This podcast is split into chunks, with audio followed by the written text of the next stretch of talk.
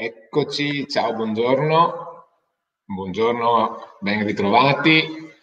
E oggi mi sono permesso uno sfondo che sembrerebbe virtuale, invece è uno sfondo reale e quindi c'è una finestra dietro di me che dà sulla uh, vallata e sulle colline umbre della zona di Bevagna e quindi ringrazio anche Roberto Dionigi di avermi dato questa, questa finestra reale da cui fare la diretta di questa mercoledì mattina.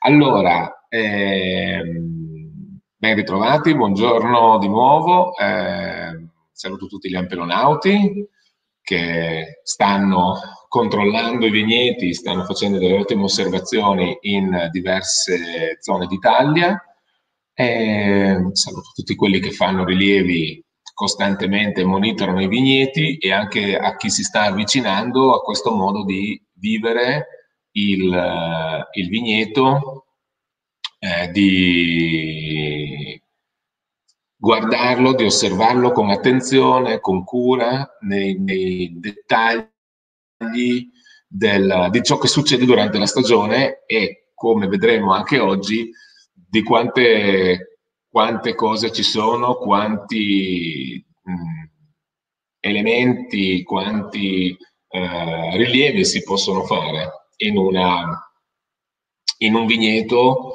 facendo appunto eh, un monitoraggio attento e intelligente.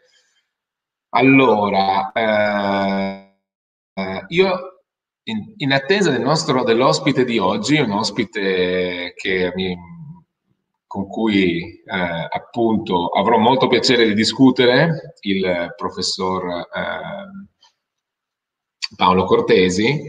Eh, intanto vi eh, anticipo un po' la, la, la, l'andamento della stagione. Allora, vediamo un po' come abbiamo visto scorsi, le scorse settimane, come, eccoci qua, come sta andando questa settimana, la settimana, la ventesima settimana dell'anno, eh, siamo il 19 di maggio, il BBCH medio in Italia è eh, 16,9, vuol dire 6,9 foglie mediamente presenti eh, un, su un germoglio, questa è una grande media, una media eh, a livello eh, nazionale, ma eh, ci sono ovviamente delle differenze in, eh, nelle diverse aree, diversi vitigni, ma è interessante l'aumento di due foglie rispetto alla settimana precedente. E considerate che mediamente questo, questo dato deriva da 1000-1200 osservazioni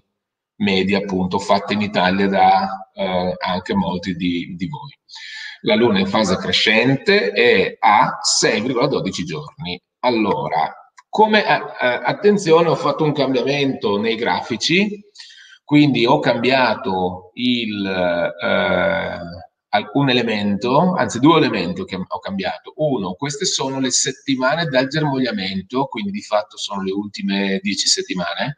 Um, ho preso il germogliamento medio Italia eh, quindi come BBCH fase fenologica 8 e sull'asse, questo l'asse verticale, l'asse delle Y o asse delle ordinate e ho messo la temperatura media, mentre prima fino a ieri avevamo le sommatorie termiche. Uh, questo per così vedere i dati meteo del, degli ultimi 30 anni anche con altri punti di vista. Uh, che qua abbiamo le regioni del nord-ovest, eh, Piemonte, Lombardia e una parte del, dell'Emilia Romagna, eh, quindi vediamo il 2021 isolato con precipitazioni che si confermano ancora al di sotto della media, quindi anche nelle ultime dieci settimane le sommatorie medie di queste zone eh, viticole non supera i 70-75 mm e abbiamo delle temperature medie al di sotto di queste 10 settimane del periodo eh, considerato al di sotto della media. Quindi ecco, le regioni del nord-ovest mediamente sono in questa zona e preciso mediamente perché ci sono sempre delle variazioni eh, dovute a, a, a, ad altri fattori. Allora, faccio un piccolo break perché ho visto arrivare il professor Cortesi e quindi lo chiamo. Aspettate qua, lo metto questo, questo lo abbasso, questo lo chiudo, ecco qua. Ciao Giovanni. Buongiorno, buongiorno Paolo, che piacere vederti, sentirti. Piacere mio essere con voi questa mattina. Benissimo, benissimo, ti ringrazio della disponibilità e, e avevo iniziato e adesso riprendo un po' la, la eh, situazione eh, nazionale, così meteo, inquadramento, per poi arrivare ad alcuni elementi che ci aiutano nella discussione di stamattina, quella per cui appunto ti ho invitato, quella su biologia ed epidemiologia dell'oidio su vite, in particolare proprio queste infezioni iniziali che, eh, che io ne ho sentito parlare per la prima volta da te, penso vent'anni fa. Eh, hai ragione allora, tempo, sì. Mamma mia. Però guarda, sarà interessante, infatti sono proprio, proprio contento. Ora ti metto, ti, ti mantengo in, in, in, in, linea, in diretta e, e, ritorno a prendere la presentazione della... Allora, ritorno a presentare, ecco qua, la, l'andamento. Adesso Vediamo. Qua, perfetto. Allora, ecco qua, stavo parlando appunto di questo andamento eh, meteo degli ultimi 30 anni, eh, questo è l'inquadramento delle ultime 10 settimane, cioè le settimane del, dal germogliamento, proprio per capire dal germogliamento ad oggi quali sono i principali parametri meteorologici, meteo, misurati, eh, confrontati con la media degli ultimi 30 anni e quindi questo pallino piccolo qua vuol dire che ci, ci sono stati anche pochi giorni di pioggia. Infatti se vedete eh, la dimensione di questo punto è, è, proporzionale ai giorni di pioggia. È il colore è all'anno, così ci aiuta a capire con i colori dove sono gli anni più recenti, i più scuri sono i più recenti, appunto sommatorie di precipitazioni limitate, temperature tutto sommato medie sotto i 13, eh, sotto i 13 gradi, eh, ovviamente la media degli ultimi 10 settimane. Ecco, nel dettaglio invece delle settimane, di queste settimane, eh, vediamo che appunto le precipitazioni cumulate settimanali sono limitate con temperature sì che rimangono a, nei, nei 14 gradi, 14-15 gradi come temperatura media no, delle ultime tre settimane quasi costantemente, ma le massime non, sicuramente non, non, vanno oltre i 20, come si può vedere chiaramente. Andiamo a vedere invece le regioni del nord-est. Qua grande differenza, ma di fatto anche confermata dai rilievi in, in campo, dai rilievi in vigneto, dai monitoraggi effettuati, in cui il 2021, lo vedete, qua nettamente a destra, nettamente a destra della media eh, eh, di 245 mm, una media importante tra l'altro di precipitazioni, ma le regioni del nord-est, eh, Friuli, Veneto e Trentino Alto Adige, sono anche caratterizzate da questo andamento, il Friuli in particolare, e quindi precipitazioni superiori alla media con temperature inferiori che anche qua rimangono intorno ai 12 gradi nella media delle ultime 10 settimane eh, e il, dimensioni abbastanza importanti, ci sono stati abbastanza giorni di pioggia, quindi andiamo a vedere nel dettaglio settimanale, come vedete abbiamo da una, due, tre, quattro settimane accumuli di precipitazioni medie settimanali 50 mm, 55, 60 mm e le temperature sì appunto che di fatto ballano intorno ai 14 gradi, 15 gradi come temperatura media giornaliera e le minime rimangono sulle minime di 10 gradi. Anch'io qua stamattina mi sono svegliato, io sono in Umbria, quindi appunto come dicevo dietro di me ci sono le colline di Velagna e Montefalco e, e, fa freddo, ma so che i miei colleghi e tutte le persone che sento dal Friuli e, e dal Veneto fa altrettanto freddo, quindi ecco questa è la situazione.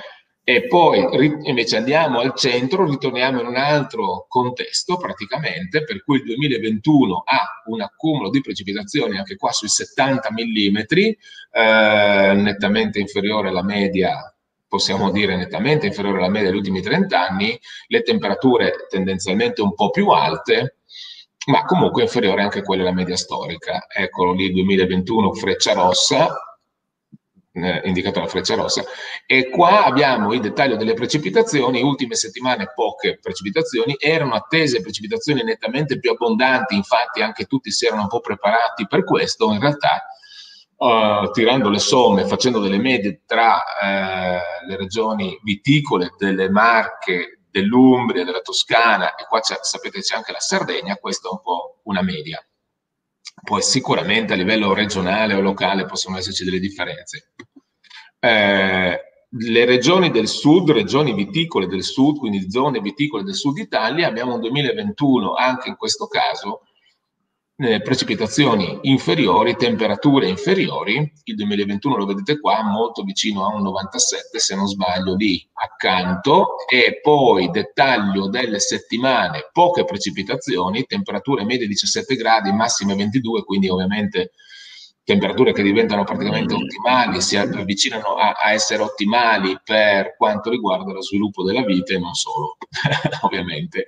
Allora, arriviamo al, al dunque del, delle osservazioni di questi ultimi sette giorni. Allora, questo grazie a appunto l'utilizzo di Forgraves come app di monitoraggio, eh, una, la app che permette di monitorare e eh, rilevare con precisione, qualità dell'informazione e anche con questo sistema di condivisione no? per chi eh, ha, vuole, ha piacere di condividere i propri dati a livello, eh, di, mh, mm, eh, livello amministrativo, quindi questi sono i livelli amministrativi d'Italia e tra l'altro mi fa molto piacere, vi ringrazio per il numero di osservazioni fatte, cioè ci ringraziamo tutti perché le regioni quando hanno nella media degli ultimi sette giorni un colore vuol dire che il numero eh, di osservazioni eh, totale dei sette giorni per ogni regione è sufficiente a darne una tematizzazione, vuol dire che c'è un buon numero di osservazioni.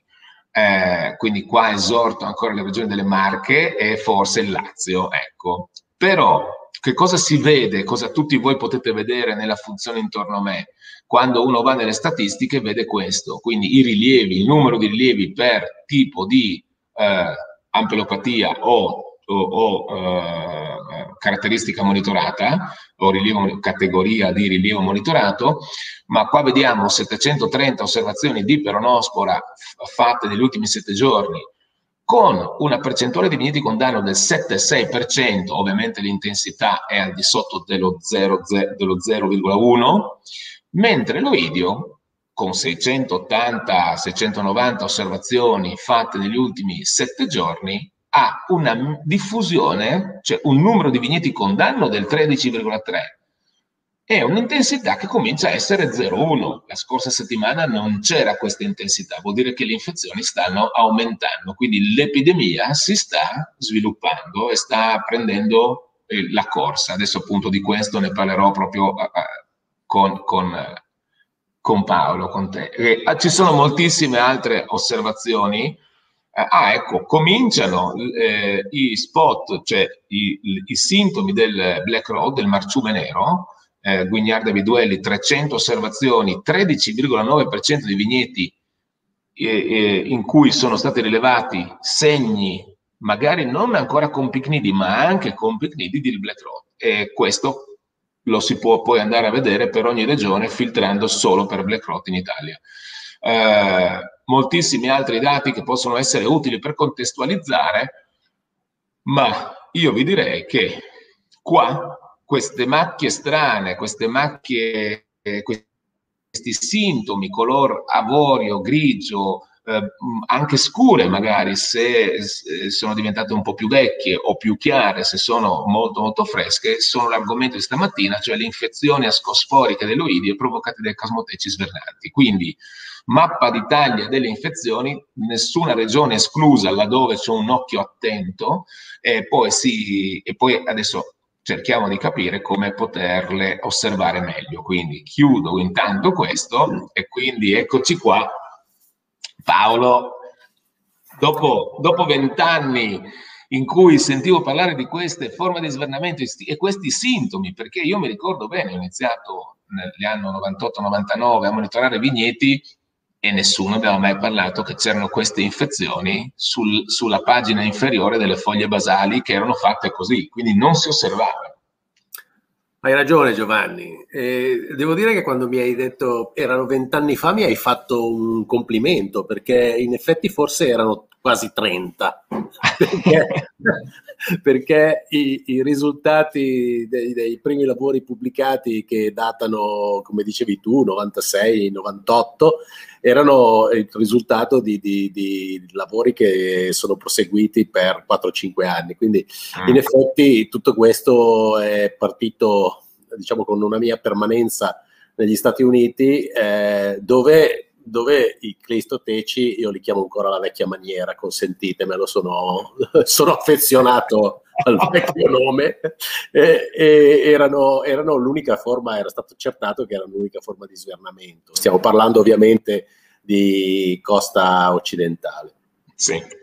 Eh, e, e, quindi è stato interessante proprio portare quell'esperienza in un contesto come quello italiano, dove in quegli anni, e sto parlando appunto della, degli anni, primi anni 90, eh, la gestione dell'oidio rappresentava un problema e, specialmente nelle regioni dove storicamente questa malattia aveva sempre comportato seri problemi nella, nella, gestione.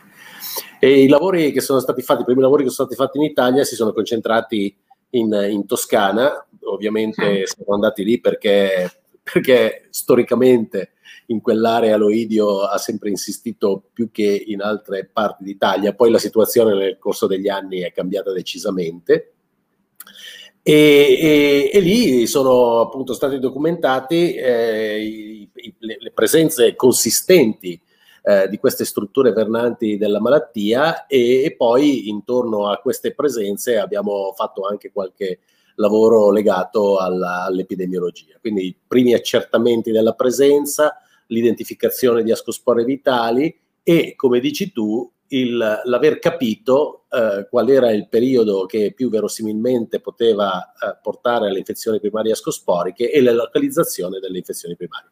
La foto che hai fatto vedere è emblematica, eh, pagina inferiore, pagina inferiore perché? Perché è la pagina più esposta quando, specialmente nelle prime fasi vegetative, alla scarica di queste ascospore che vengono rilasciate dai pleistoteci e poi non, non dimentichiamolo, essendo l'oidio un patogeno ectotrofico, quindi uno dei pochi con micelio esterno, è anche quello che più risente delle radiazioni ultraviolette, specialmente nelle prime fasi vegetative, quando la cortina vegetativa è un po' più leggera, quindi diciamo riesce a essere un po' penetrata meglio dalle radiazioni ultraviolette.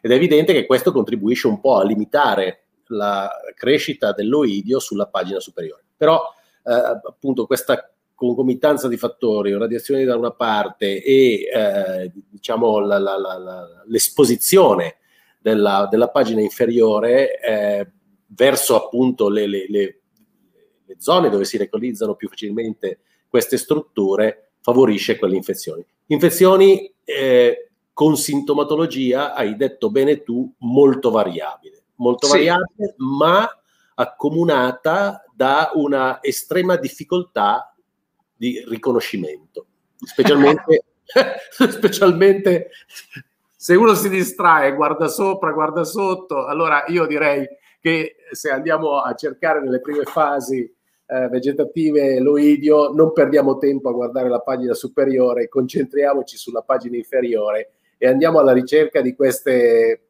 di queste eh, diciamo, maculature, maculature con dimensioni variabili, eh, perché poi mm. possono andare da 0,5 cm a un centimetro e mezzo, 2 cm in funzione dell'andamento, e, e però appunto accomunate da un leggero scoloramento della pagina fogliare e una reticolatura poco presente e come dici tu con un aspetto variabile dal brunastro appena accennato a magari manifestazioni un po' più visibili dove è presente la sporulazione.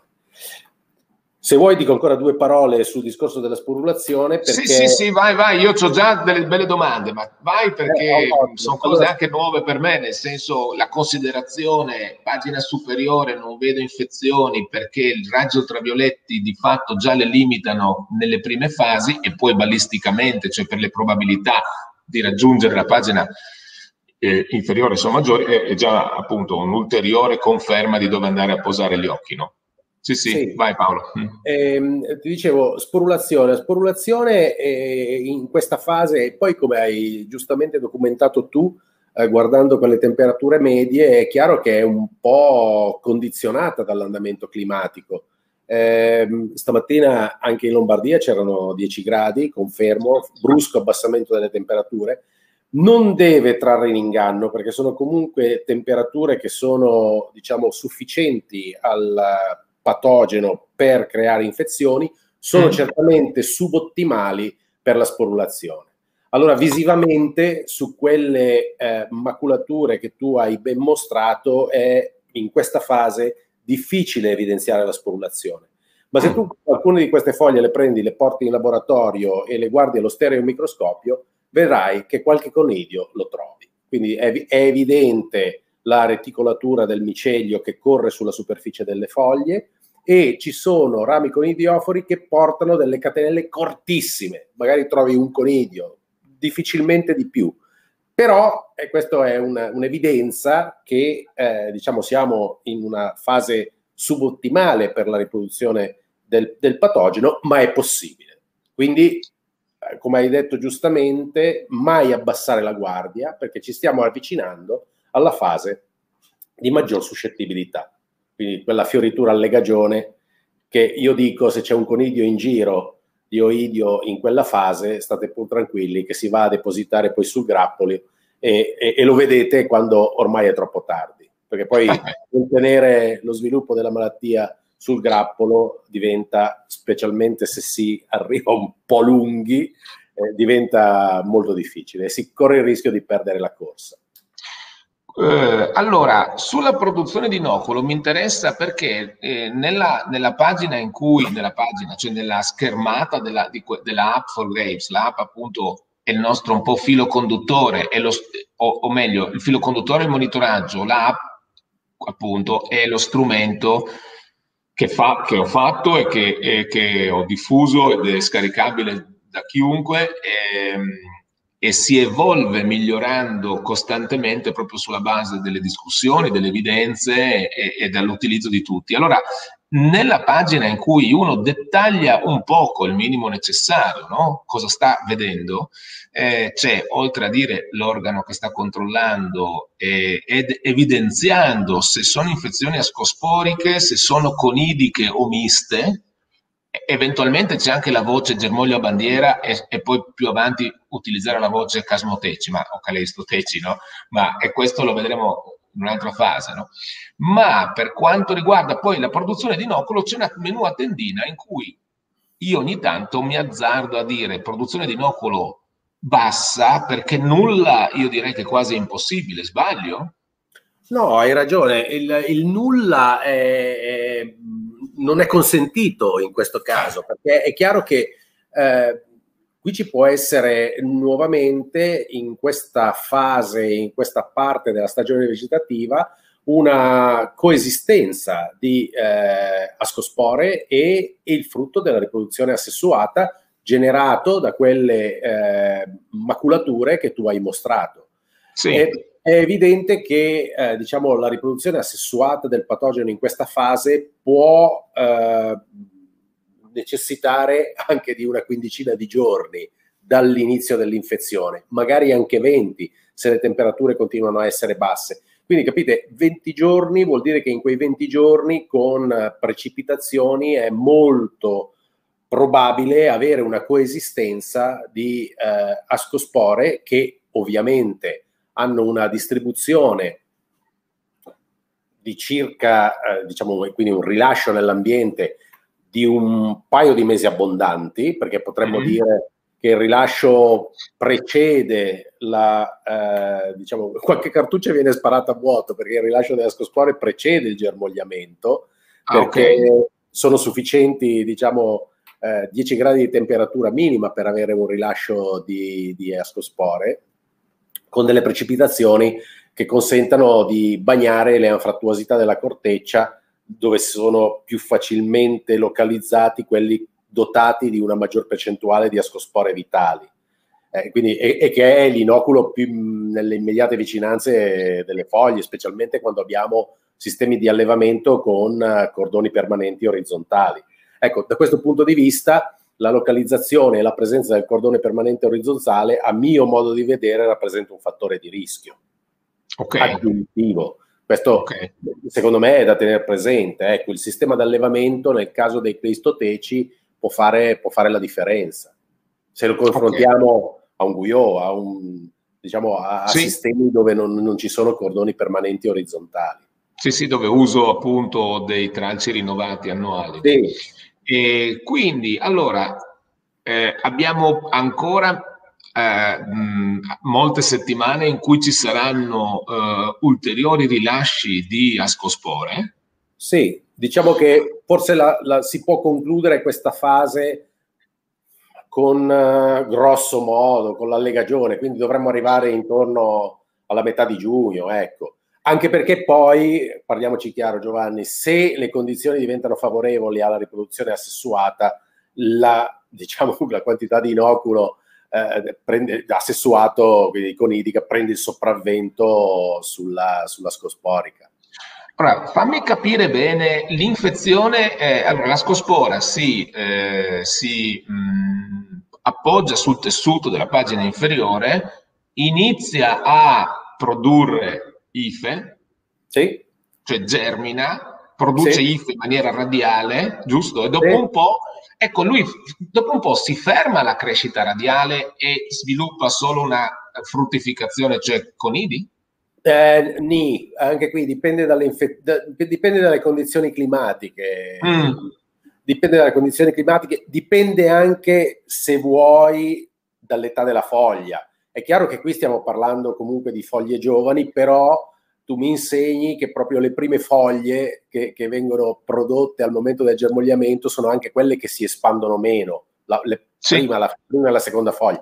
Ecco, è, è chiaro che se, se, le infezioni si localizzano lì e lo sviluppo radiale lo vedi un po' meno. Se eh, diciamo il germoglio è un po' più sviluppato e quindi raggiungono le foglie in, più giovani che si espandono maggiormente, forse riescono a a, crescere meglio di quelle localizzate de, delle prime foglie basali.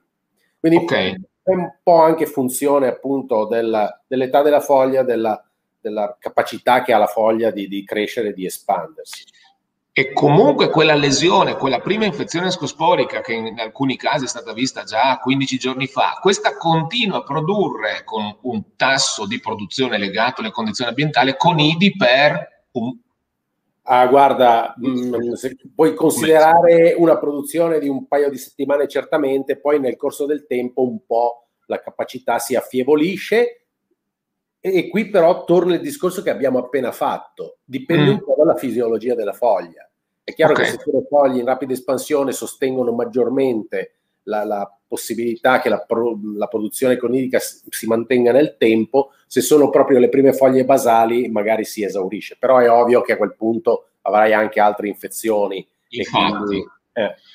se su una pagina inferiore noto due...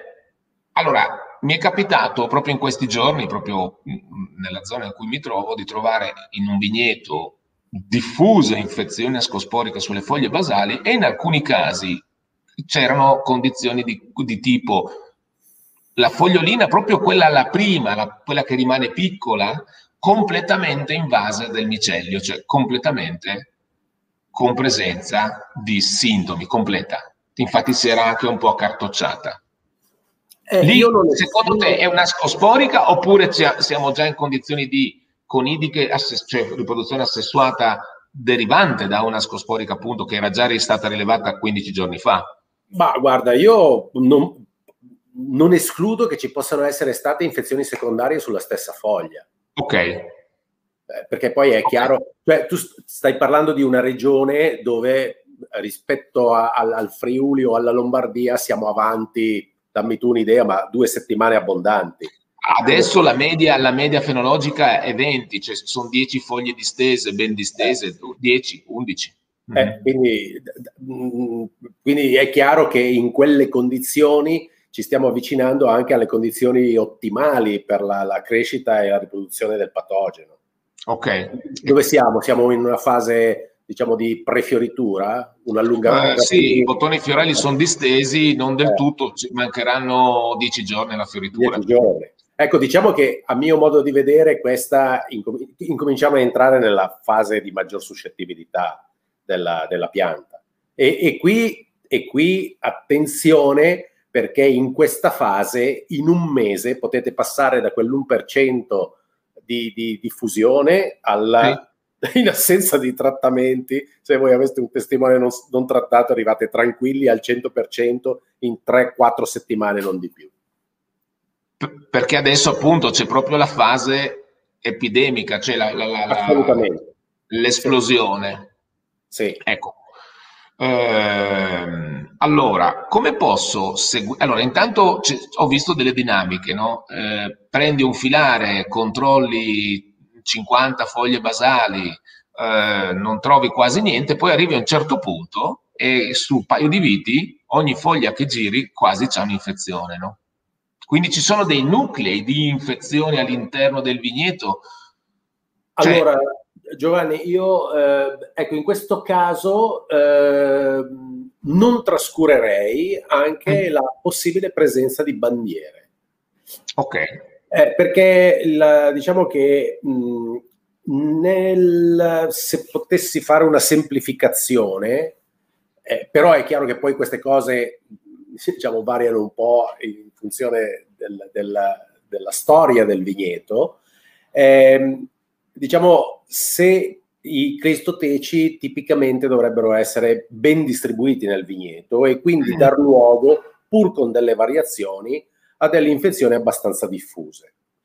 Generalmente, generalmente l'infezione, diciamo come micelio, lo svernamento come micelio latente delle gemme non ha questa dinamica è, è molto più localizzato e all'inizio della eh, fase epidemica eh, questi nuclei aggregativi persistono finché la diffusione non raggiunge il 10-15%, poi diciamo si livella. Eh, qui torniamo a, a, voglio spendere due parole anche su questo, eh, poi certamente mi darai tu un riscontro. Eh, lo svernamento, la produzione di bandiere eh, può essere anche in questo caso con sintomatologia variabile. Abbiamo dei germogli bandiera tipici, eh, ben riconoscibili a distanza, tutti coperti dal, dal micelio, foglie arrotolate verso l'alto, col margine arrotolato verso l'alto. Eh, scusatemi, verso il, il, sì, verso l'alto perché diciamo in questa sì. fase eh, c'è anche poi la, la, la, la proliferazione esatto della, sì, della. Del, del, micelio sulla superficie fogliare, quindi eh, di solito queste. Ma ci sono anche delle bandiere eh, poco riconoscibili. Io ho visto germogli, eh, accanto a questi germogli a bandiera di 15-20 centimetri, eh, ce ne sono altri eh, di 2-3 centimetri, difficilmente visibili, ma quindi con uno sviluppo molto precoce dell'oidio che tende a brachizzare, prende il sopravvento sullo sviluppo del germoglio. Ecco, in queste situazioni è chiaro che tu puoi avere una diffusione dei conidi molto localizzata con questi eh, nuclei, eh, diciamo questi focolai che si espandono eh, lentamente nelle prime fasi per poi eh, dar luogo a un'infezione molto distribuita. Eh, quello che eh, diciamo si riteneva diciamo, la, la, la, o, o, si riteneva che i, i, conidi avessero la capacità di diffondersi a lunga distanza, eh, io mh, mm, c'è anche un lavoro che abbiamo pubblicato su Phytopathology tanti anni fa, che mm. rappresenta mm. la dinamica appunto espansiva in un vigneto con presenza di bandiere, dove si vede che il, da, a partire dalla bandiera c'è un'espansione progressiva del focolaio infettivo, senza necessariamente nelle prime fasi una diffusione a lunga distanza. Quindi diciamo che eh, c'è comunque una mm, maggior concentrazione di inoculo nei pressi dei primi centri infettivi con la possibilità che si creino questi focolai eh, che tu hai riportato. Però... Stai, descri- sì, sì. Stai descrivendo in maniera incredibilmente, ma ovviamente non è tanto incredibile quanto appunto il fatto che ci hai studiato tanto, ci hai lavorato molto, quello che di fatto è la realtà, cioè la realtà dei vigneti e, e, forse qua ci stai dando un dettaglio a me e a tutti, quello che il germoglio a bandiera non è solo quella forma classica che si vede nelle migliori immagini perché è quella molto chiara che uno trasferisce, questo è anche interessante, no?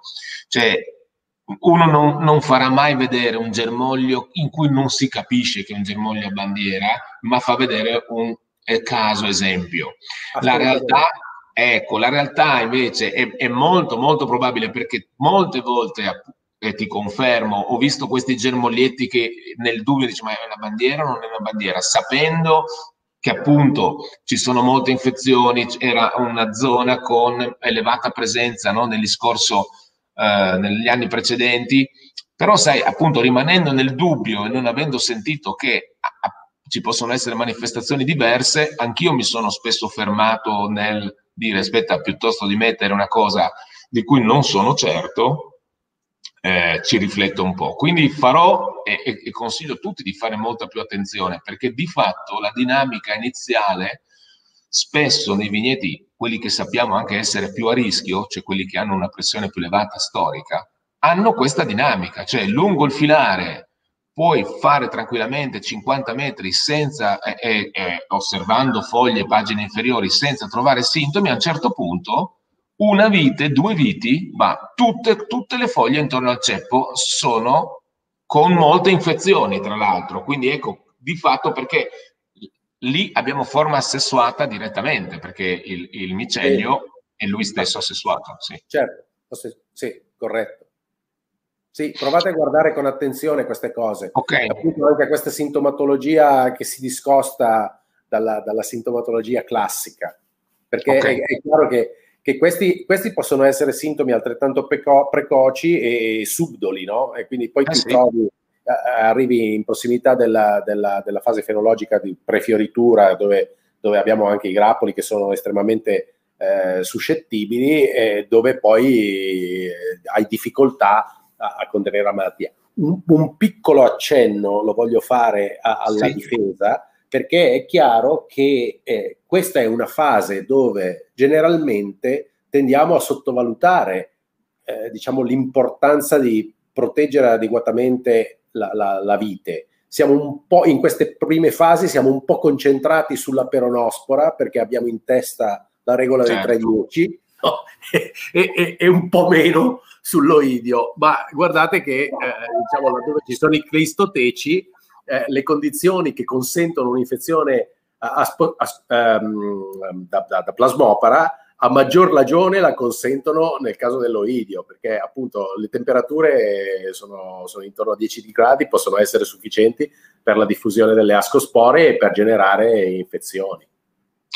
E, e qui, mm. scusa, scusa un so, un so, solo l'accenno che volevo fare, e qui attenzione, attenzione all'uso dello zolfo, perché lo zolfo eh, lo poni in condizioni subottimali, specialmente sulle granulometrie un po' grossolane, per esplicare la sua attività. Eh, eh, eh. Infatti, stavo, stavo, proprio per portarti questa, questa osservazione, questa domanda, cioè abbiamo visto che abbiamo delle temperature medie di un grado, due gradi al di sotto della media storica. Eh, perché? Perché sono tenute basse, sono tenute inf- a livello inferiore dalle minime. Dalle minime, certo. Che che sono evidentemente basse, cioè siamo il 19 di maggio e, e, e, ci si sveglia mettendosi su un maglioncino e quasi un giubbotto, no? E, certo. e quindi questo è un dato di fatto e, lo, lo, zolfo probabilmente eh, non riesce ad avere così tante ore di azione perché sono limitate nelle ore in cui sublimerà. eh sì, sì, eh. quindi attenzione, attenzione perché il, il, il patogeno può correre correre magari diciamo può marciare, eh. via, marcia, ma abbiamo, abbiamo difficoltà a tenere dietro eh, alla, alla, alla, sua avanzata con, con lo zolfo.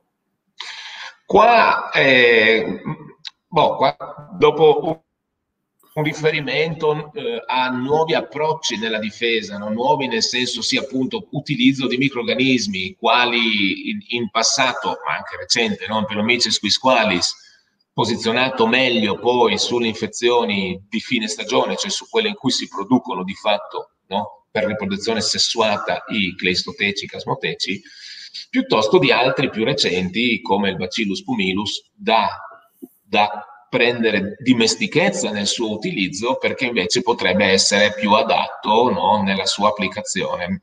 Mi piace l'idea dell'utilizzo di microorganismi nella difesa perché di fatto dobbiamo stare sempre attenti nella logica del se posso utilizzo una sostanza attiva che a parità di efficacia riduca il suo impatto ecotossicologico. No? Quindi mi, di, direi che è un diktat, è sì. una regola generale, cioè da cui non possiamo, sì. Però consentimi di aggiungere due parole. Sì, è, sì. è chiaro che il, il microorganismo è, è, è, una complicazione, nel senso che il microorganismo è di per sé complicato eh, e, quindi, eh, in, e quindi apprezzo il lavoro che stai facendo perché è chiaro che eh, utilizzare un mezzo complicato lo utilizzi bene se accresci le tue competenze. Se pensi di usare il microorganismo come usi lo zolfo, non fai tanta strada. sì, sì, hai centrato, hai centrato il motivo anche del discutere e di parlare di argomenti che sono nati 30 anni fa ma ancora oggi le infezioni ascosporiche sono pochissimo rilevate, quindi pensa quanto c'è ancora un po' da fare da questo punto di vista perché perché dal monitoraggio uno potrebbe, attento, decidere subito in quale dei vigneti dedicare le proprie attenzioni, risorse, interventi piuttosto che in altri, perché di fatto se uno eh, sa guardare e guarda 200 fogli in diverse zone del proprio vigneto e non, non vede infezioni, beh, è inutile che faccia delle azioni curative, non ci sono, no? quindi certo. dire, dovrà con, continuare a controllare e magari appunto eh, intervenire nei momenti di maggior rischio. Qua ti chiedo Paolo, i, i, momenti dal punto di vista della fenologia, beh prima l'hai già un po' detto, ma dal punto di vista fenologico il, la massima se, suscettibilità dei tessuti della vite, eh, quali cioè la fioritura, post fioritura sono il momento. Sì, la, la, guarda, sì. Da, dalla, dalla prefioritura alla legagione e poi le due o tre settimane successive alla legagione, secondo me, sono proprio la finestra dove assolutamente bisogna cercare, bisogna cercare di arrivare lì puliti. Eh. Perché come ti dicevo prima, se poi arrivi lì un po' sporco, i, i, i, pochi conidi che ci sono in giro, stai tranquillo che vanno a fare il loro dovere sul grappolo. E quando hai le infezioni sul grappolo, eh, poi gestirle diventa un po' complicato. Anche eh, perché certo. su quei tessuti la crescita del, del patogeno è assolutamente in questa, in questa, finestra, diciamo le due o tre settimane post allegagione, è disastrosa.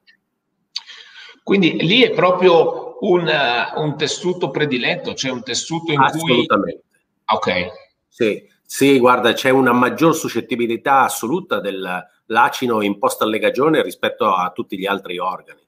Tu puoi avere, ah, guarda, puoi avere delle infezioni sul grappolo senza avere infezioni sulle foglie. Questo l'abbiamo, l'abbiamo e, e, e te lo dice e te lo dico io che un po' di sintomi riesco a riconoscerli, quindi non è in, improbabile arrivare in questa situazione. Eh. Quindi sono delle infezioni a questo punto ascosporiche che sono andate direttamente a bersaglio sull'acido.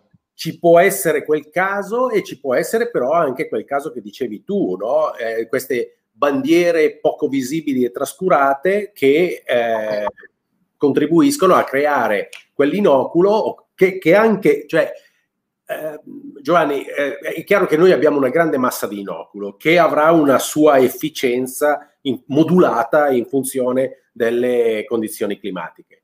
È chiaro che eh, possiamo avere poco inoculo con condizioni favorevoli che fa grandi danni e le condizioni favorevoli possono essere ambientali ma anche di suscettibilità dell'organo e possiamo avere tanto inoculo ma condizioni non diciamo eh, favorevoli che portano a una bassa efficienza dell'inoculo. Ecco, secondo me nella fase diciamo della fioritura anche una bassa quantità di inoculo ha le condizioni favorevoli per arrivare a, bers- a bersaglio.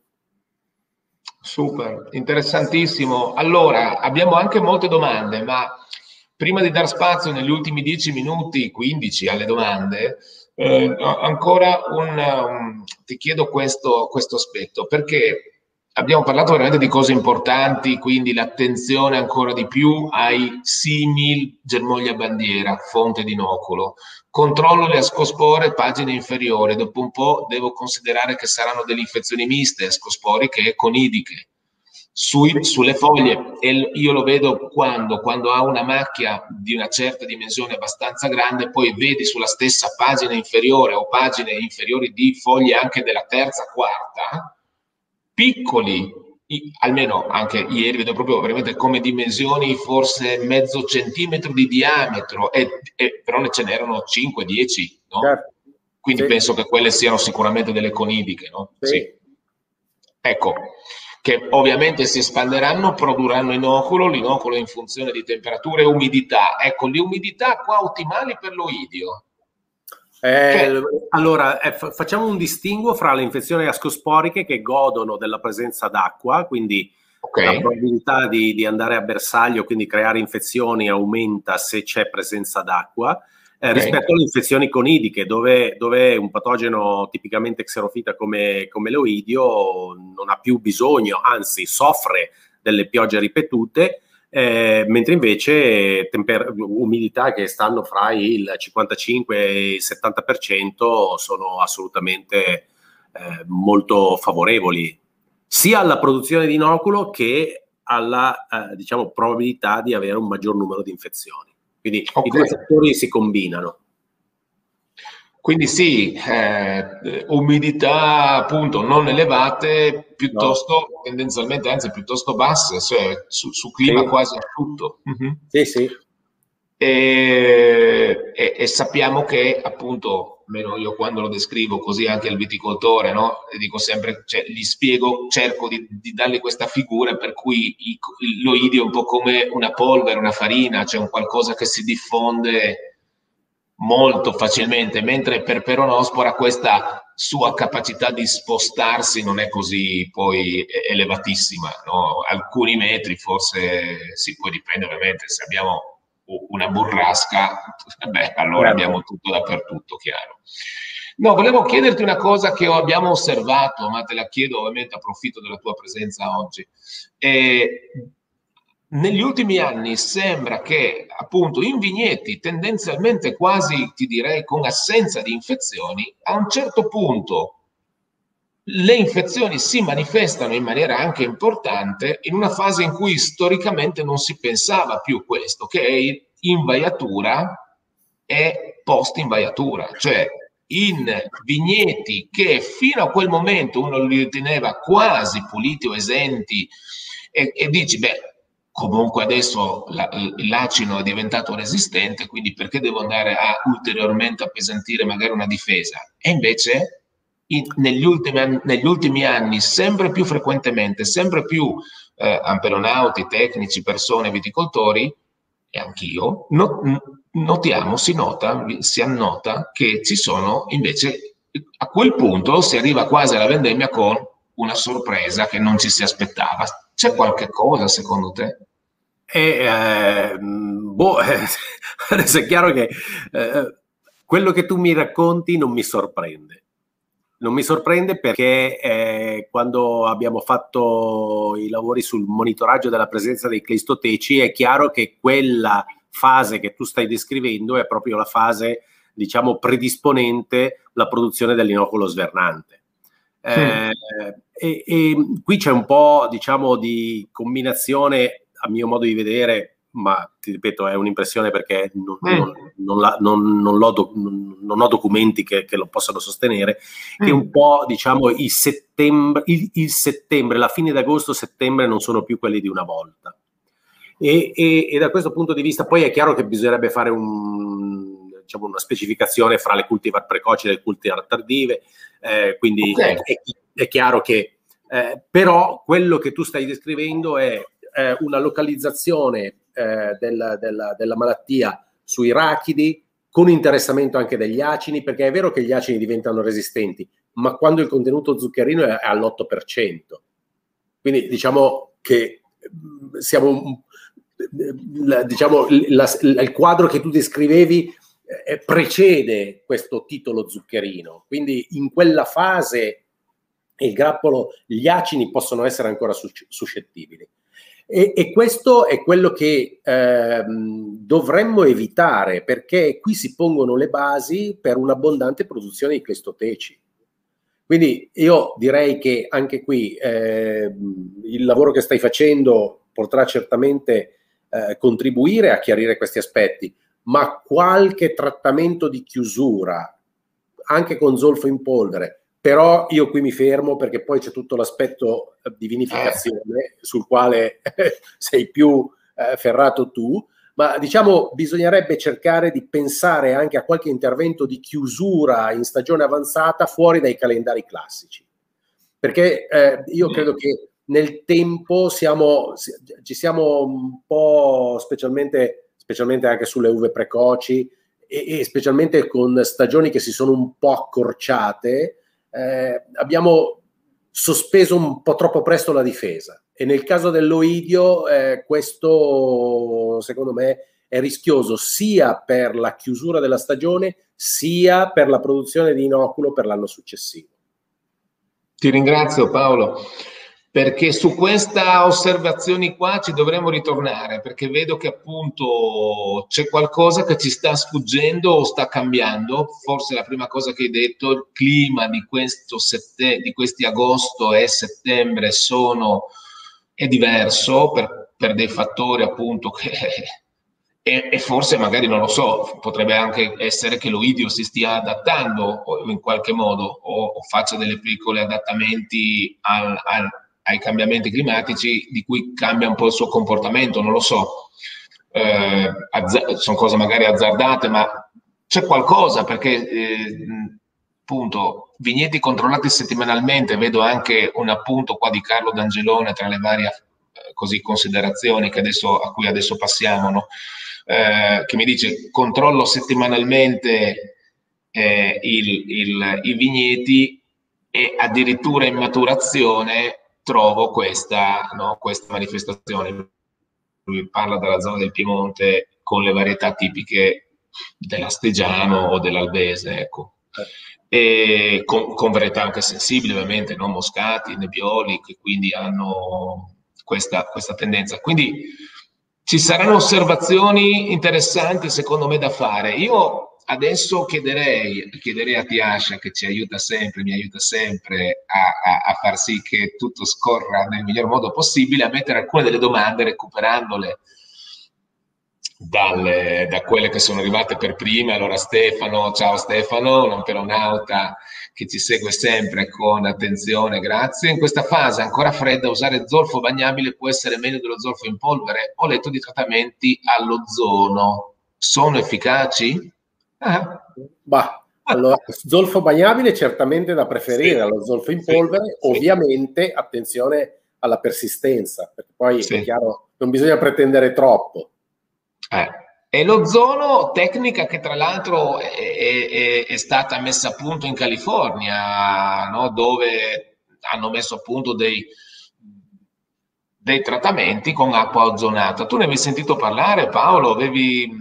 Non ho esperienza no. su, su, questo tema, no. Eh, allora, non, è una tecnica che, che, è stata messa a punto appunto in California. Eh, l'ozono sappiamo essere una, una, un atomo, cioè uh, un ossigeno no? con sì, tre atomi reattiva, ha una emivita molto breve, quindi si parla di 15-30 minuti, quindi rimane in questo stato, no? quindi, e quindi deve essere costantemente prodotta e ci sono attrezzature che lo fanno. Che sia sanitizzante, sicuramente viene usato anche come sanitizzante all'interno degli ambienti chiusi, dei laboratori, eh, di mh, mm, generale, anche delle produzioni di barbatelle, cioè viene usata l'acqua ozonata il trattamento eh, in vigneto con acqua ozonata, che cosa, potrebbe, cosa dovrebbe fare? Vado per deduzione, poi qua Paolo anche tu puoi usare la tua deduzione e, e frutto della tua esperienza. Può arrivare sulla colonia, sul conidio, ma deve, e, e, sarà attiva per 15 minuti di fatto, la sua persistenza allora è zero. Cioè.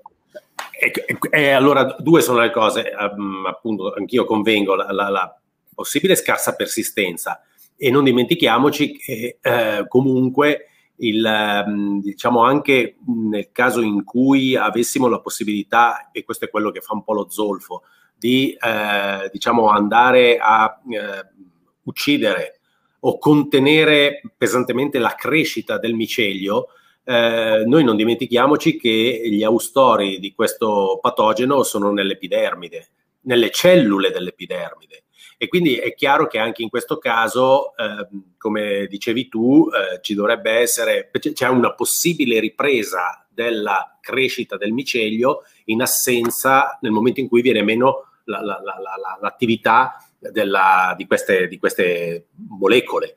Quindi mm. attenzione perché l'eradicazione, di pensare di eradicare l'oidio diventa assolutamente molto improbabile ed ecco perché a mio modo di vedere dobbiamo sempre concentrarci sulla diciamo protezione, quindi diciamo pre, pre, delle applicazioni che siano preventive, che in, impediscano l'infezione, perché eh, curare ciò che è in atto diventa assolutamente improbabile. E qua eh, non si può non prendere in considerazione anche tutte le pratiche agronomiche Certo. Che, devono concorrere a eliminare precocemente germogli, bandi- pseudobandiere, bandiere e germogli in eccesso, foglie, eccetera, eccetera. No? Sì. Sistemazione della chioma. Assolutamente. Eh. Allora, ok, Stefano, spero che ti abbiamo dato eh, delle informazioni o un contributo. Allora, Salvatore Rolli eh, ci segnala che la temperatura media negli ultimi sette giorni dei sensori in campo a zona Lecce è di 17 gradi e 47, ebbene è esattamente in linea con quanto abbiamo eh, visto nei dati meteo e appunto a Lecce una temperatura media giornaliera negli ultimi sette giorni, quindi nella terza settimana di maggio, la ventesima settimana dell'anno, sicuramente siamo a temperature inferiori alla media e, e, siamo in prefioritura quando normalmente potremmo essere tranquillamente in fioritura, proprio diciamo, il 20 di maggio in Puglia, cioè siamo, no? Eh, ok, quindi un paio di altri che ci... Che, che, che con, allora, Carlo l'abbiamo già eh, messo in, in eh, abbiamo già fatto il tuo appunto, Carlo, che ti ringrazio, e precisava che ovviamente parlava, ovviamente, parlava di Moscato. Allora, Paolo, abbiamo fatto la nostra ora e quindi ci, ci, ci è siamo velocemente, è stato piacevole, eh, chissà mai che ci possa essere qualche replica in futuro. Ti ringrazio, ti ringrazio moltissimo della tua, soprattutto di quanto mi hai insegnato, mi sei rimasto sempre molto presente, ho letto le tue pubblicazioni, tutto ciò che hai fatto negli anni e, e adesso ci racconti con l'esperienza di averlo fatto, vissuto in prima persona, che sappiamo è sempre diverso da averlo sentito dire. No? Hai ragione. Uh, Giovanni, io però devo cogliere l'occasione di questo incontro per farti i complimenti. Sì, perché grazie. sei riuscito a fare un qualcosa eh, che apparentemente è elementare, ma nessuno ha mai realizzato in modo così diffuso. Quindi devo farti assolutamente i miei complimenti per questa rete che hai creato e che ti dà delle informazioni eh, assolutamente diciamo di grande valore dal mio punto di vista per quella che è stata anche la mia esperienza eh, e, e, e, devo anche ricordare tutti gli amici toscani che hanno collaborato con me perché negli anni 90 c'era una maggior cultura del monitoraggio e poi nel tempo si è persa e dobbiamo ritornare a questa cultura. Hai fatto bene, sei meritevole per questa iniziativa perché eh, stare al computer serve, ma andare nel vigneto serve ancora di più. Guarda, non so come ringraziarti e, e, e, e, di quanto piacere mi fa sentire quello che dici.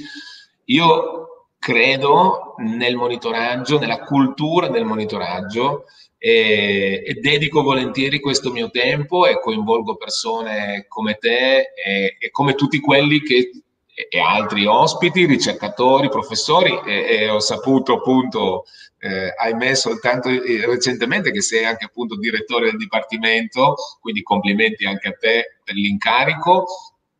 A me piace non creare... Sempre piacevole. Non, non sempre piacevole. Immagino che abbi, tu abbia nostalgia di, di, di calpestare qualche no, biglietto. Oggi me l'hai fatta venire, oggi è, stato, è eh. stata una mattina emozionante, mi ha evocato i ricordi.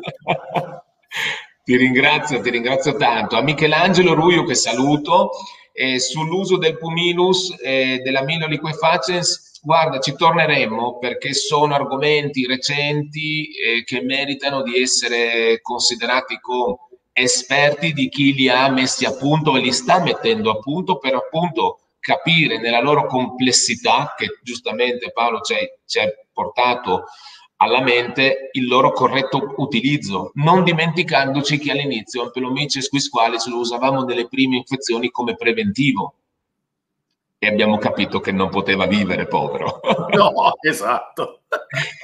buona giornata, buona giornata, grazie ancora. Spero grazie anche a voi.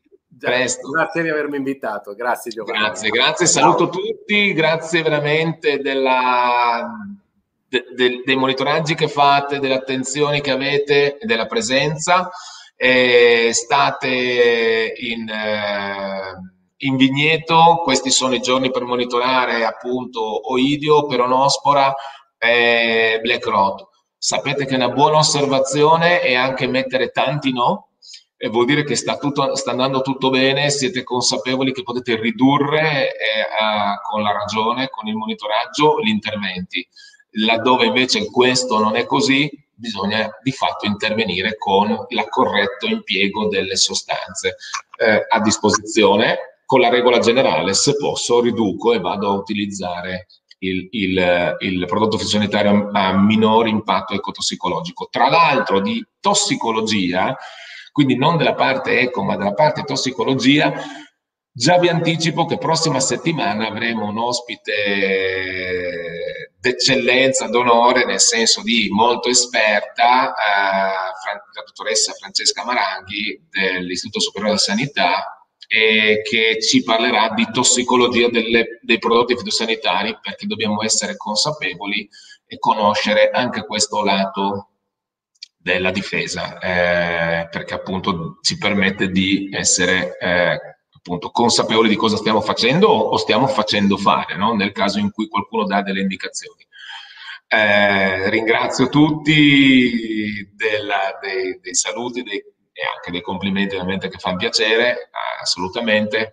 Eh, io ci metto la mia parte e voi ci mettete la vostra parte. Quindi grazie a tutti, buona giornata, buon monitoraggio, ciao Ampelonauti.